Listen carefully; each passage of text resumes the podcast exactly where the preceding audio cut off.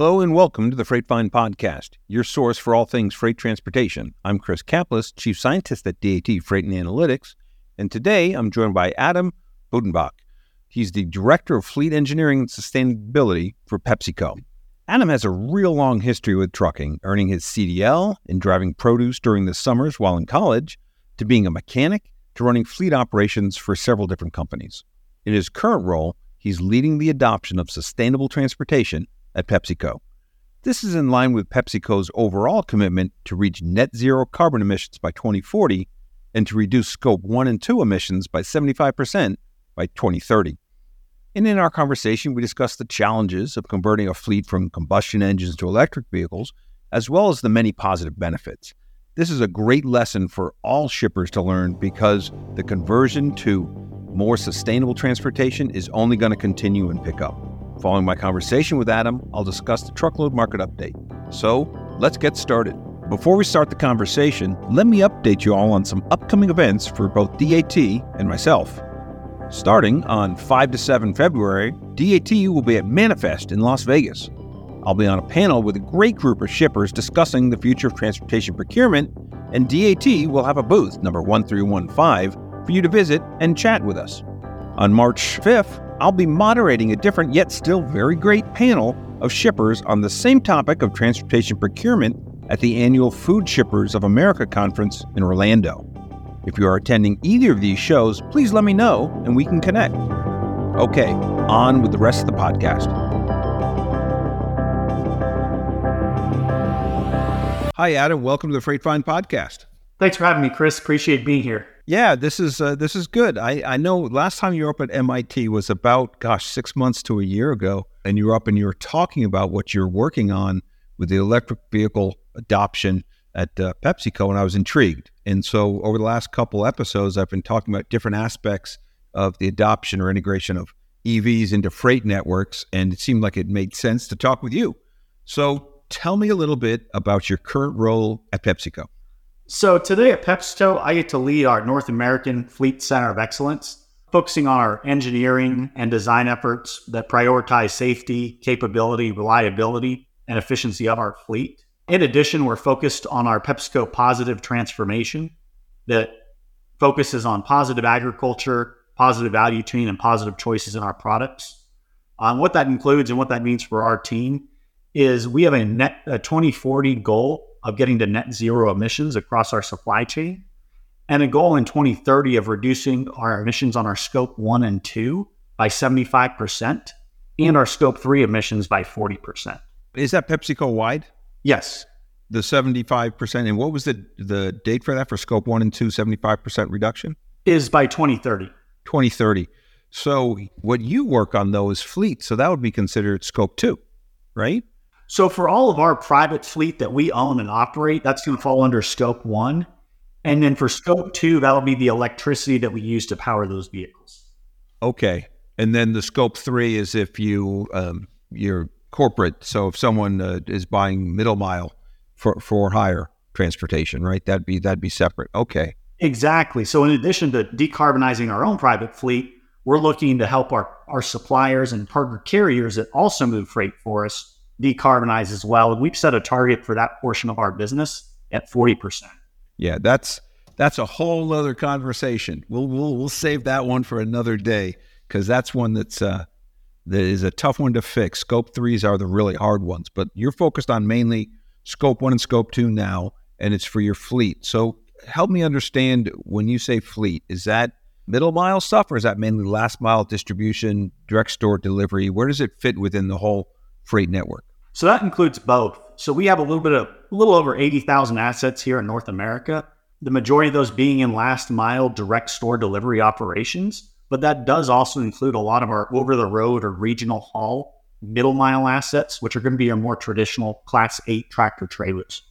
And do those middle miles are they on uh, more random lanes or are they on pretty steady state lanes like vendor to, to manufacturing plant, manufacturing plant to DC? How how would you characterize the middle mile moves?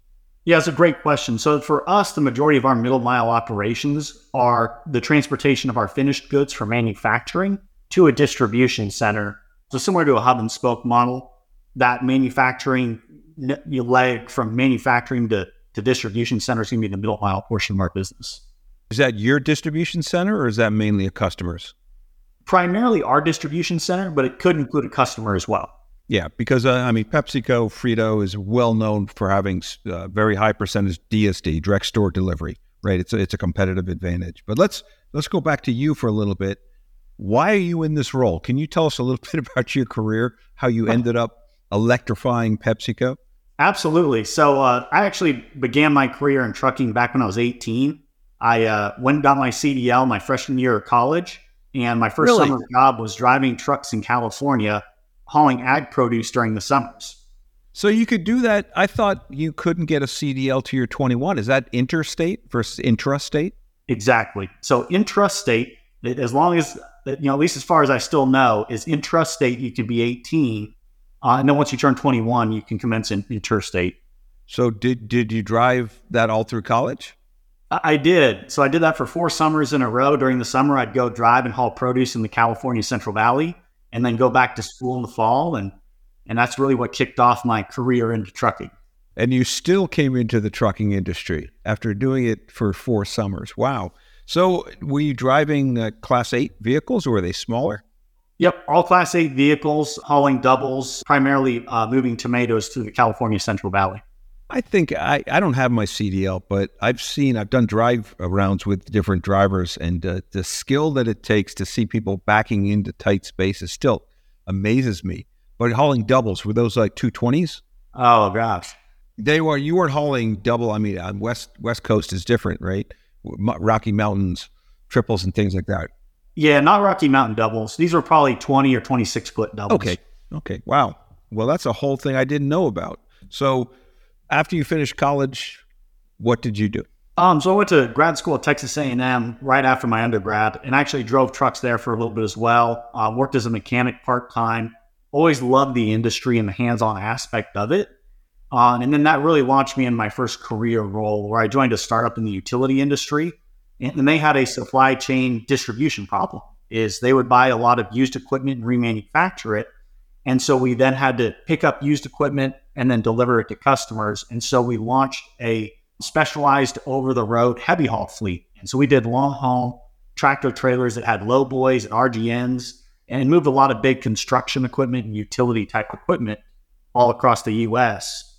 Uh, and then we grew that company. We ended up selling it to Blackstone at the time.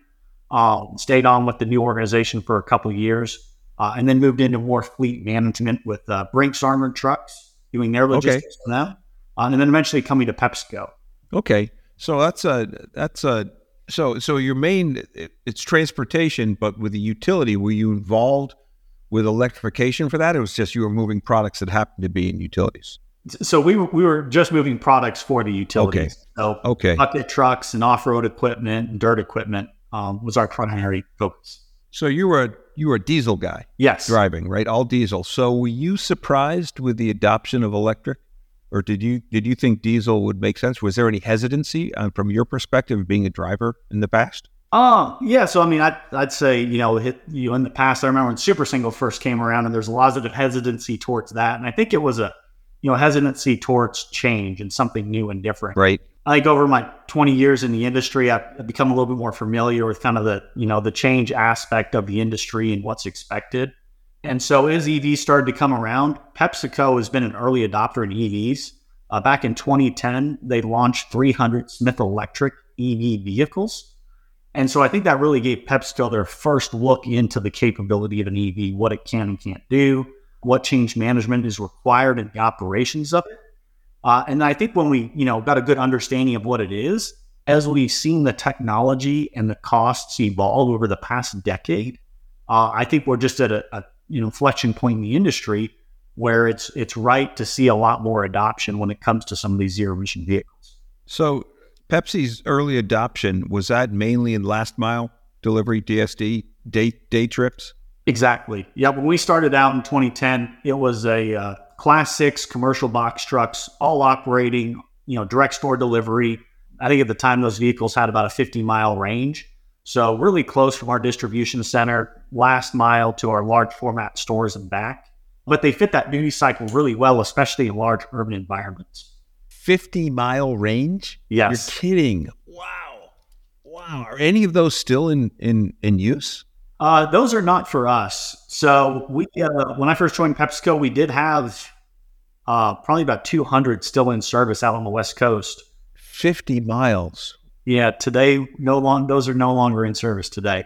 So, so if I look at uh, if you have a, we'll talk more about how this goes about the uh, how you adopt and everything. But what would the range be now for a typical Class Six store uh, truck that would be replacing one of these that would be doing local delivery to stores? What would the range be? So we we've seen a lot of variability from the OEMs on what Class Six Okay. box truck range is. For us, we have a lot of routes that are under 100 miles a day, and these vehicles return to base, they depot charge. They're based at the distribution center. They go out early in the morning. They do up to 100 miles.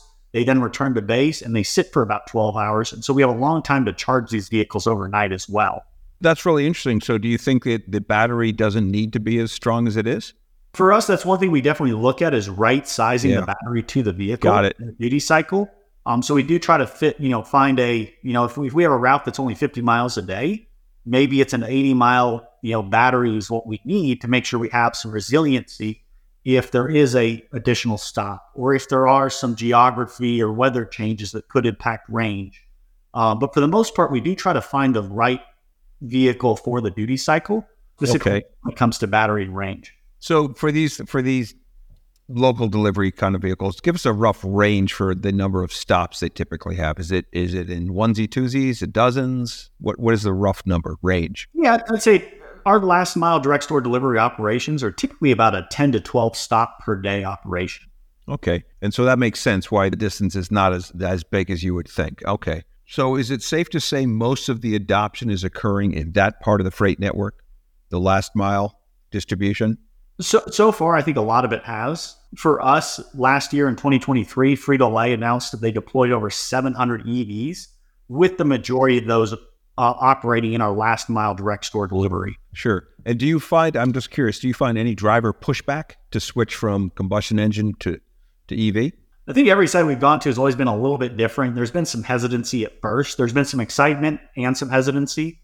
Um, but once we get the drivers in there and they get used to the vehicles and used to that one pedal driving uh, and the additional you know sensors and safety features on the vehicle, the overall feedback we've gotten from the drivers has been very positive. And I'd say it's Yeah. harder to get them out of that vehicle. Once they're in. Yep. We did a project with a paper office supply store, I guess, uh, years ago, years ago, and they had the exact same thing. Drivers didn't want to do it, but once they're in there, you couldn't pull them away because it's quiet, it's much cleaner, it's easy, it's just easier.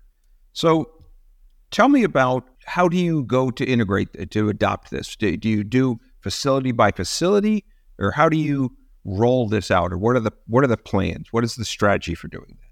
Yeah, so we've historically tried to map out a, a lot of our routes and duty cycles where we can deploy EVs and they best fit our operations. And then, you know, step one is to, to look at several different factors. And so we actually built a model that looked at things like geography, route duty cycle, climate. Uh, and then we tried to optimize where we went first. Uh, one of the things that we learned very quickly and early on was that we can have a great plan, but depending on the utility and how much power is available, can really dictate how quickly we can go to those locations. So we started out with, you know, hey, we think we're going to start out and do these locations. Ah, About after them, we might have said, hey, you know, utility said to come back in two years. It's going to require this amount of time to get the additional power infrastructure needed. Uh, and so that's driven a lot of our decision making. Um, but overall, a large, you know, percentage of our operations are a good fit for electrification. So when you roll out, is it facility by facility? So you have a distribution center that's serving us what a metropolitan area. Do you go 100% conversion all at once? Do you try to put in like 20% at a time and ramp it up? How do you go from 100% combustion to I don't know, do you go to 100% EV or do you always like to keep a mix? Yeah, so I think we've done a little bit of both historically. In the past, we traditionally would go in and be a smaller percentage of the site that gets electrified. I think with some of the learnings we've gained over the years, is we feel more confident now in, in understanding the process and what it entails to really do that infrastructure construction. That we're better off served going in one time and at least laying the groundwork and foundation one time to electrify the entire site. And then we can come back in. And even if we electrify the entire site, it might just mean putting conduit in the ground everywhere and putting in 50% of the chargers. And then starting with, you know, we try to get one to two EVs out early to do training and driver adoption and, uh, and get drivers familiar with what is coming. And then it might be a phase in of, you know, 25% of the fleet and then 50% of the fleet. And we still might have, you know, 25 or 50% of the routes that exceed the range of, you know, what the what the trucks are that we're buying. And so it might be that, you know, we come back in a couple of years as range gets better on the vehicles and finish out the second half of that site. Uh, but when it does come to infrastructure, we do try to do the infrastructure all at once. And then the EV deployments we try to do as many as we can that fit the duty cycle of that distribution center. Got it. So it's it's essentially I don't know when you were you you were up here at MIT for a little while. Did you ever take anything in real options? Because that's what you're describing. So you you build out totally at least the foundation work, but you're flexible if you need to add on. Is that that is that what you that makes a ton of sense. So let me just ask some basic questions. What geographies in the United States are amenable to this and what are not? I think we've seen a lot of early adoption in California because of the geography, because of the you know the operating environment out there. Um, we've seen a lot of adoption occur there early on. However, we've also had deployments in Texas, in Charlotte, North Carolina, in okay. Queens, New York. So we are trying to test in multiple geographies across the U.S. Uh, and prove out that EVs do fit multiple duty cycles. So essentially, do you think EVs will be 100%? I mean, the, the, idea that it'll be a majority at some point, is that the long term goal? I'm not asking you for timetables, but is, is it your personal opinion that this will eventually be all EVs? Or do you think there are some regions? I'm, th- I'm in New Hampshire right now. I'm thinking New Hampshire, EVs, winter, we just got eight inches of snow. I don't know. What do you think? That's a good question, and I think EVs will definitely be the, probably the key component of our decarbonization strategy. Got it. We're going to deal with puts us on a, a pathway towards our 2040 goal of net zero emissions. Whether that's 100% EVs or whether that's a large percentage of EVs, and then a percentage of alternative fuel vehicles to help complement our EV strategy. How much of a, of a factor are regulatory issues having with this? Is that having any issue for this? I know for autonomous vehicles, it's a big issue. Is it that big of an issue for electric electrification? So the regulations are definitely changing um, every day. It feels like. So we're trying to stay close to what those changes are in the market. Uh, for us, our goals will most likely exceed a lot of those regulations. So we're making sure we do stay in compliance where there are regulations requiring zero emission vehicles, but working towards our larger strategy of net zero. Yeah, so the the only state that I know is California right now, mainly for drayage. Is that uh, does that also apply for local delivery? Do you have to be 100% EV as of January 2024? I know drayage has to be in and out of ports. Did that go for last mile too? I, am I'm, I'm no, claiming no, ignorance here. Yeah, I, I, don't believe so. So there's a, a lot okay. of I don't think there's anything like the drayage rule. I think there are some maybe more localized requirements, you know, that can get very specific. Yep. But a lot of ports in California have had those drayage requirements for a while um, for zero emission or alternative fuel vehicles. I haven't seen anything at least like their, you know, full blown requirement for zero emission vehicles. Right. However, right. with things like ACT and ACF um, under CARB coming on this year, as well as other states that are looking to adopt ACT as well. Well, explain explain just what, what ACF and ACT are. Okay. So what we see, uh, so for CARB, some of the changing regulations that we've kept an eye on this year include CARB's omnibus, which is the actual emissions associated with the diesel engine. Uh, they also have ACT, which is the Advanced Clean Truck Rule, and ACF, which is the Advanced Clean Fleet Rule. And so ACT helps regulate the OEM selling vehicles and the minimum percentage of EVs they have to sell into those states. And then for ACF, that's the percentage of EVs that fleets need to maintain under that regulation as well. Yeah, and that's as far as I know, that's still only California. So for ACF, it's only California, but there are other states. I believe it's New Jersey, New York, Massachusetts, Washington, and Oregon are adopting ACT in 2025. Okay, so you eventually this will probably roll out, as goes California. Sadly, goes the rest of the country at, after a certain point. So let me ask about customers. Do customers care? Your retailers that you're delivering to, do they have a preference? I assume this helps them in their scope three emissions. It, exactly. I think our, our scope one emissions do impact our customer scope three emissions. And so I think we're starting to see more and more of that, at least the questions asked from our customers. And I think there's some additional benefits as well because the vehicles are quieter, um, potentially being able to deliver earlier into certain cities that might have a noise ordinance. Um, so I think there's some additional benefits uh, in addition to decarbonization uh, just operationally that fit well with our customers. Okay. And so let me go back to the utilities because it's really fascinating that that's one of the gating factors that you have for adopting. So if I have a facility that's serving, I don't know, I'm just going to make it up, serving a part of Chicago. And so you have a lot of fleet going out from that. How do you go about approaching the utility, or if you already reached out to all utilities? Is this something that they're expecting, or is this something that's a surprise? Is this something that uh, give us an idea of the scale? Is this like introducing a thousand houses to the network? How, how, how do you go about doing that with a utility? Yeah, so that's a great question. So in the U.S., there's over three thousand different utilities. Oh, that's great. so I think the, the going moniker that I've heard is that if you've talked to one utility, you've talked to one utility. Uh, there are a lot of differences between utilities and the way that you know they operate. You're working with them, so we do try to get out and, and speak to them early, and we try to come with data. So you know that communication usually starts with we have a distribution center here, or we have a manufacturing site here. We're looking at electrification, and this could impact the amount of demand power we need from the grid. And so the first is you know how much power is available um, sharing with them a lot of our route data. So, how many miles do we do? How does that equate to the amount of kilowatts that we need to pull off the grid at a single time and throughout the day? Uh, and then I think based on that, you know, we work with them to find uh, the total amount of power that we'll need, uh, the best way to set up our charging infrastructure so that we can deploy EVs at a broad scale.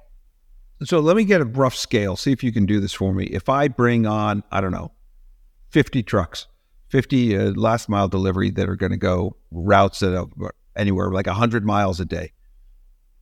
Do you have any sense what that's equivalent to in terms of houses?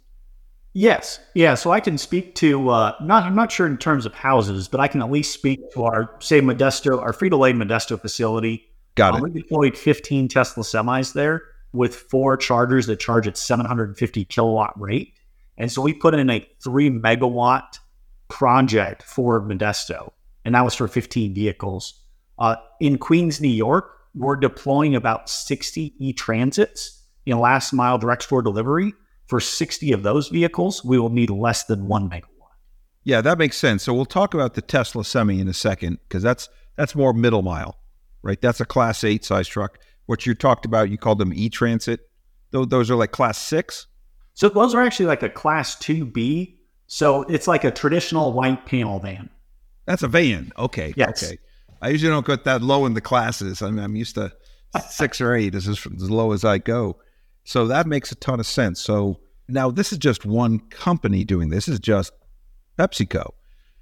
If every company does this, 10, 20, 30 companies. So are you are you finding um, does the state of the United States electrical grid scare you or give you confidence? I, I think we definitely have a lot of opportunity when we look at where we want to go with electrification. You're going to be a politician someday, Adam. We have uh, we're optimistic about we have opportunities. That is awesome. That is great. But but seriously, and and I won't hold you to this. Do you think because most companies um, in the U.S. have these net zero goals of some degree, uh, the years, whatever. And to do that, there's no other way for, for distribution to go electric for some of their vehicles. It seems to be the it seems to be making the most sense. Some of the other alternative fuels are out there. I don't know if they're having as much traction. We can talk about that. But do you sense that the, with the current 3,000 separate utilities that uh, we could achieve, I don't know, I'll just throw it out there, 80% adoption? do you think there needs to be dramatic changes to the electric grid, or do you think that it's this is already working and in process? This is just as an Adam perspective, not from Frito. I'm just curious. You're so much into this. And I think one of the big things, uh, someone who's not into this as much, Yeah. I, I would have thought that the challenge would be finding rolling stock, finding enough electric vehicles, getting those production out there.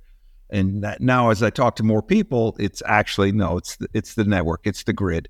It's just not set up for this. And so, my my thought is, my challenge, my concern is that our appetite, our eyes are bigger than our stomach. Right? We want to have everything electric, but my gosh, we still have rolling blackouts at different places. Uh, you're in Texas you didn't have a good winter of 21, right? So, you know, yeah, it's so the the question is are we getting ahead of ourselves or are you confident Yeah. that we have opportunities to do better? In- my opinion, I, I think you know we need significant investments in additional energy. Period. I think energy over time is one thing where we've seen just consistent growth in, and I don't think that's going to go away. No, I don't think so. I think uh, energy we will always consume more energy. It's just the question of how we produce it. I, I know Yeah. that um, our coal production is way down, natural gas is way up, which is much better for the environment. I don't know if the tide has turned for uh, for uh, nuclear. Uh, to be honest, I don't know, and that's another hot topic that we can blame Jackson Browne about. Uh, you know, getting us against nukes. But let's go back to another topic. Let's talk about Tesla Semi. You guys have some great press and about adopting uh, Tesla Semi, which is the Class 8 EV that Tesla is making. Tell us a little bit about that. How did you come about adopting those, and what's your experience been? Yeah, so it started in uh, December of 2022. We were very excited to be the launch partner of the Tesla Semi with Tesla. And so we started out with 36 Tesla semis. We deployed 21 of those at our Pepsi facility in Sacramento and 15 of those at our Frito Lay facility in Modesto. Uh, now, the 15 in Modesto are all middle mile type operation. Yep. In Pepsi Sacramento, we actually have three of those operating in a middle mile fashion and then 18 operating in a last mile direct store delivery operation. So, getting a feeling for how they operate in both duty cycles. So for the large Class 8 that's doing direct store delivery, is that like going to one of your major retail? Is it going to a store to a DC? Y- yes, to a store. So, we'll leave Oh, our wow. Pepsi Sacramento facility and we might go to a large format grocery store uh, and deliver a full load of product. And so, those vehicles might be less than 100 miles a day and they might only charge one time a week. Wow. And so will they do like two stops or is it a one stop? Is it a direct full truckload? They'll typically do in, in our Pepsi side of the business, our direct store delivery operations. Um, they will still do about 10 to 12 stops uh, at a combination of both large format grocery stores as well as kind of our small format convenience stores. Um, so we're operating those vehicles just like we would any of their diesel counterparts. Huh. I, I'm so I'm surprised you'd be using Class Eight for those. They're just uh, in some of the stores, but I guess you have some customers that take large shipments. I mean, we're delivering liquid, and so that can be pretty bulky. So before we were recording, we were talking a little bit, and you mentioned the North American Council of Freight Efficiency. Um, tell us a little bit more about that and what your involvement is. Yeah, so PepsiCo's been a, a large partner and supporter of NACFE. NACFE's been around now for over a decade and is really focused on freight efficiency. And so not only we've been a large, longtime partner with the organization, um, but about eight years ago, they launched their first run on less event where they looked at long distance over the road trucks and how to help improve freight efficiencies, how to get better MPG. Uh, and so we participated in the over road segment. Two years later, we showcased regional operations. Two years after that, in 2021, we showcased what it takes to run an electric vehicle. And we highlighted a class six electric box truck out of our Modesto facility. And then this past year in 2023, uh, we showcased three of the Tesla semis during NACFE's Run on Less event out of Sacramento. And we showed live data on how the Tesla semis were operating. So in one case, we had one semi do 10 1,076 miles in a single day, a slip seat operation with the ability to charge at a megawatt level. And so our goal was to really show the rest of the industry what the vehicles are capable of and help encourage adoption. Okay. So for the ad- adoption of, let's go back to the class six, or even the class two Bs for those, the capital cost is always more expensive for the EVs. But I imagine the operating costs are lower because I had previous guys on uh, Jim Filter from Schneider who did a lot of the EV adoption for their drayage in California, and he was talking about how, it's three to four x for a Class Eight more expensive than a combustion engine for a Class Eight, and that you know if if everything was cost based, probably wouldn't be going to EV. So there's other factors. There's other reasons for doing it. Correct. And so a lot of things we do look at it is the total cost equation that goes into it. And so, I mean, you know how cost per mile works, you know, the variables that go into it. You've got your capital investment, whether it's the cost of the truck or the cost of the truck right. infrastructure. And then your operating costs, whether it's, you know, the cost of the energy to power that vehicle, the driver, your insurance, all those other variables. Uh, and so with electrification, I think on average, we've seen a higher entrance on the capital upfront costs. Sure. Uh, and then we're we're optimistic that you know we'll see lower energy costs as well as lower maintenance costs on those vehicles. And then especially if you can convert enough of that lower operating expense to offset that increase in capital cost by doing enough miles, uh, I think there is you know an opportunity where in the future you could see a positive TCO on some of these vehicles. No, that makes that makes sense. But I'm I'm curious for for this. You mentioned the the maintenance and everything. I imagine you, it's a different type of maintenance, right? Yes. You were were you a mechanic at any time? Were you a your own mechanic for your when you're driving a truck? I did. I worked as a mechanic part time when I was in grad school. More of a hobby than anything, um, but did work work part time. But that's it's very different set of skills now. I, I assume so. If you have a facility that is seventy five percent EVs and twenty five percent combustion engine, your maintenance, or are you finding the mechanics can be trained, cross trained for the EV, or is that a separate skill? Yeah, so we've we've definitely we have over a thousand technicians here in the U.S. across both Frito Lay and Pepsi. Um, so we have a very large technician base, but we've had technicians since 2010 working on both EVs as well as internal. Well, they can. So it's it's not a yeah, it's not a one or the other kind of thing. Correct we see a lot more on the diesel side moving towards electronics and computer diagnostics and remote diagnostics. That that's fair. And so it fits really well with what we've seen traditionally over diesels as they progressed in their maintenance requirements. I think EVs are going to fit in in a very similar fashion. That there are definitely some new things we have to learn, like high voltage. But in general, I think it's all part of you know our, our program and what we'll be able to adopt internally. Now, EVs tend to be a higher weight than combustion engine. I know that's certainly for class eight. Is that the same for class two, class six? Because the battery. Correct. On average, I think across the segments we've seen uh, battery electric vehicles tend to weigh more than internal combustion vehicles. Does that impact your payload at all? Have you uh, did you have to change your routes or your your delivery be, to compensate for that? So it definitely does impact um, your payload available if the GVWR the vehicle is staying the same and they weigh more than their internal combustion counterparts, you're going to lose some payload. Um, when we look at our Frito Lay side of the business, we tend to cube out before we payload out anyway. Right, right. So for us, that's a really, really good fit there. And even on our beverages side of the business, we've shown that, that EVs are still capable of, of doing the job and moving the freight that we need. Uh, and during NACFE's Run on Less event, the data that we showcased over 65% of the loads that we tracked were over 75, over 70,000 pounds GVW. So battery electric trucks, I think, can also do that up to 82,000 weight and still be competitive with an internal combustion engine. Yeah. And so with your product mix, you can certainly make that work as well. Let me ask one last stream of questions for this. Whenever people talk about EVs, they also talk about AVs. What can you say potentially about the adoption of autonomous vehicles within the Pepsi network? Is that something that is on the near planning or far planning, or what, what can you tell us about that? When we look at autonomy, we look at the five different levels of autonomy, um, one through five. Right. For us, we've been primarily focused on level two, which is what we consider enhanced safety of the vehicle.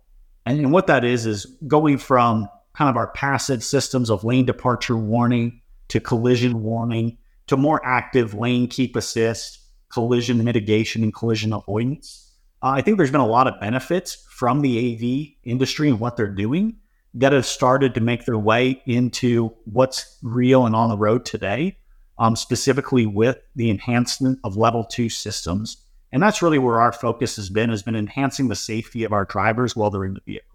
Yeah, so more assisting the driver, not necessarily replacing the driver. Is that a fair statement?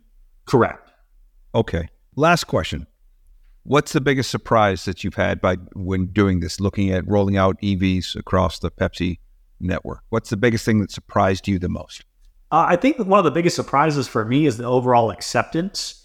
Being in the field, being around trucking, change management, I think is one of the hardest things to overcome. Sure. And with EVs, sometimes there's a lot of change, sometimes there's a little bit of change, but it's typically been a change from what our drivers, our warehouses, and our mechanics have dealt with in the past. And so, due to the amount of change from infrastructure going in, from having to plug the vehicles in, from the maintenance, from the driving of the vehicles, I've been really surprised at how receptive the field and our frontline teams have been uh, as we've deployed these vehicles once we get them out there, it's very hard to get them out of these vehicles. And I, I assume there's no plan to convert back to CG combustion engine, right? You once you go, you're you're there, right? Correct. And so I'm I'm curious what which of the of the different stakeholders that are involved, the drivers, the people who own the facilities, maintenance, the customers, which are the biggest cheerleaders that want it to happen, and which are the biggest I'm going to say obstacles, but I mean that are more hesitant to change. So, are the cheerleaders first? Who are the biggest cheerleaders that want this? Besides yourself, of course. that's a good question. I think probably our biggest cheerleaders have been our drivers. Okay. I mean, in general, it's everybody likes getting a new truck, so getting a new truck is a big benefit as well. But also getting one that's smoother, quieter. Uh, a lot of our drivers that are in very urban environments, like in Queens, New York, not having to go get gas, even in a step van or a small delivery van, that could save you an hour of time. And now when you get back, all you do is plug it in and walk away and you're done. So I think they've probably been the biggest cheerleaders of the success of EVs and in these very urban environments where they fit very well. We do try to put the vehicles, you know, based on the route structure. We obviously can't take a 100 mile vehicle and put it on a 120 mile route, at least today. Right. Uh, now, optimistically in the future, as we see more public and retail availability and infrastructure, um, hopefully we can extend extend the range of some of these vehicles on our longer routes by leveraging some of that publicly available infrastructure in addition to our own infrastructure. Got it. All right. Well, Adam, I learned a lot. I, I really appreciate it. Thanks for being candid. I think you're on the forefront of what a lot of companies are going to do, whether it's due to regulations that are coming state by state or whether it just makes sense to achieve goals for zero emission. Appreciate it. Thanks for talking with me today. Yeah, thank you for having me, Chris. Appreciate it. It's always good to catch up. Yeah, this is great. All right, everyone, stay tuned for Truckload Market Updates.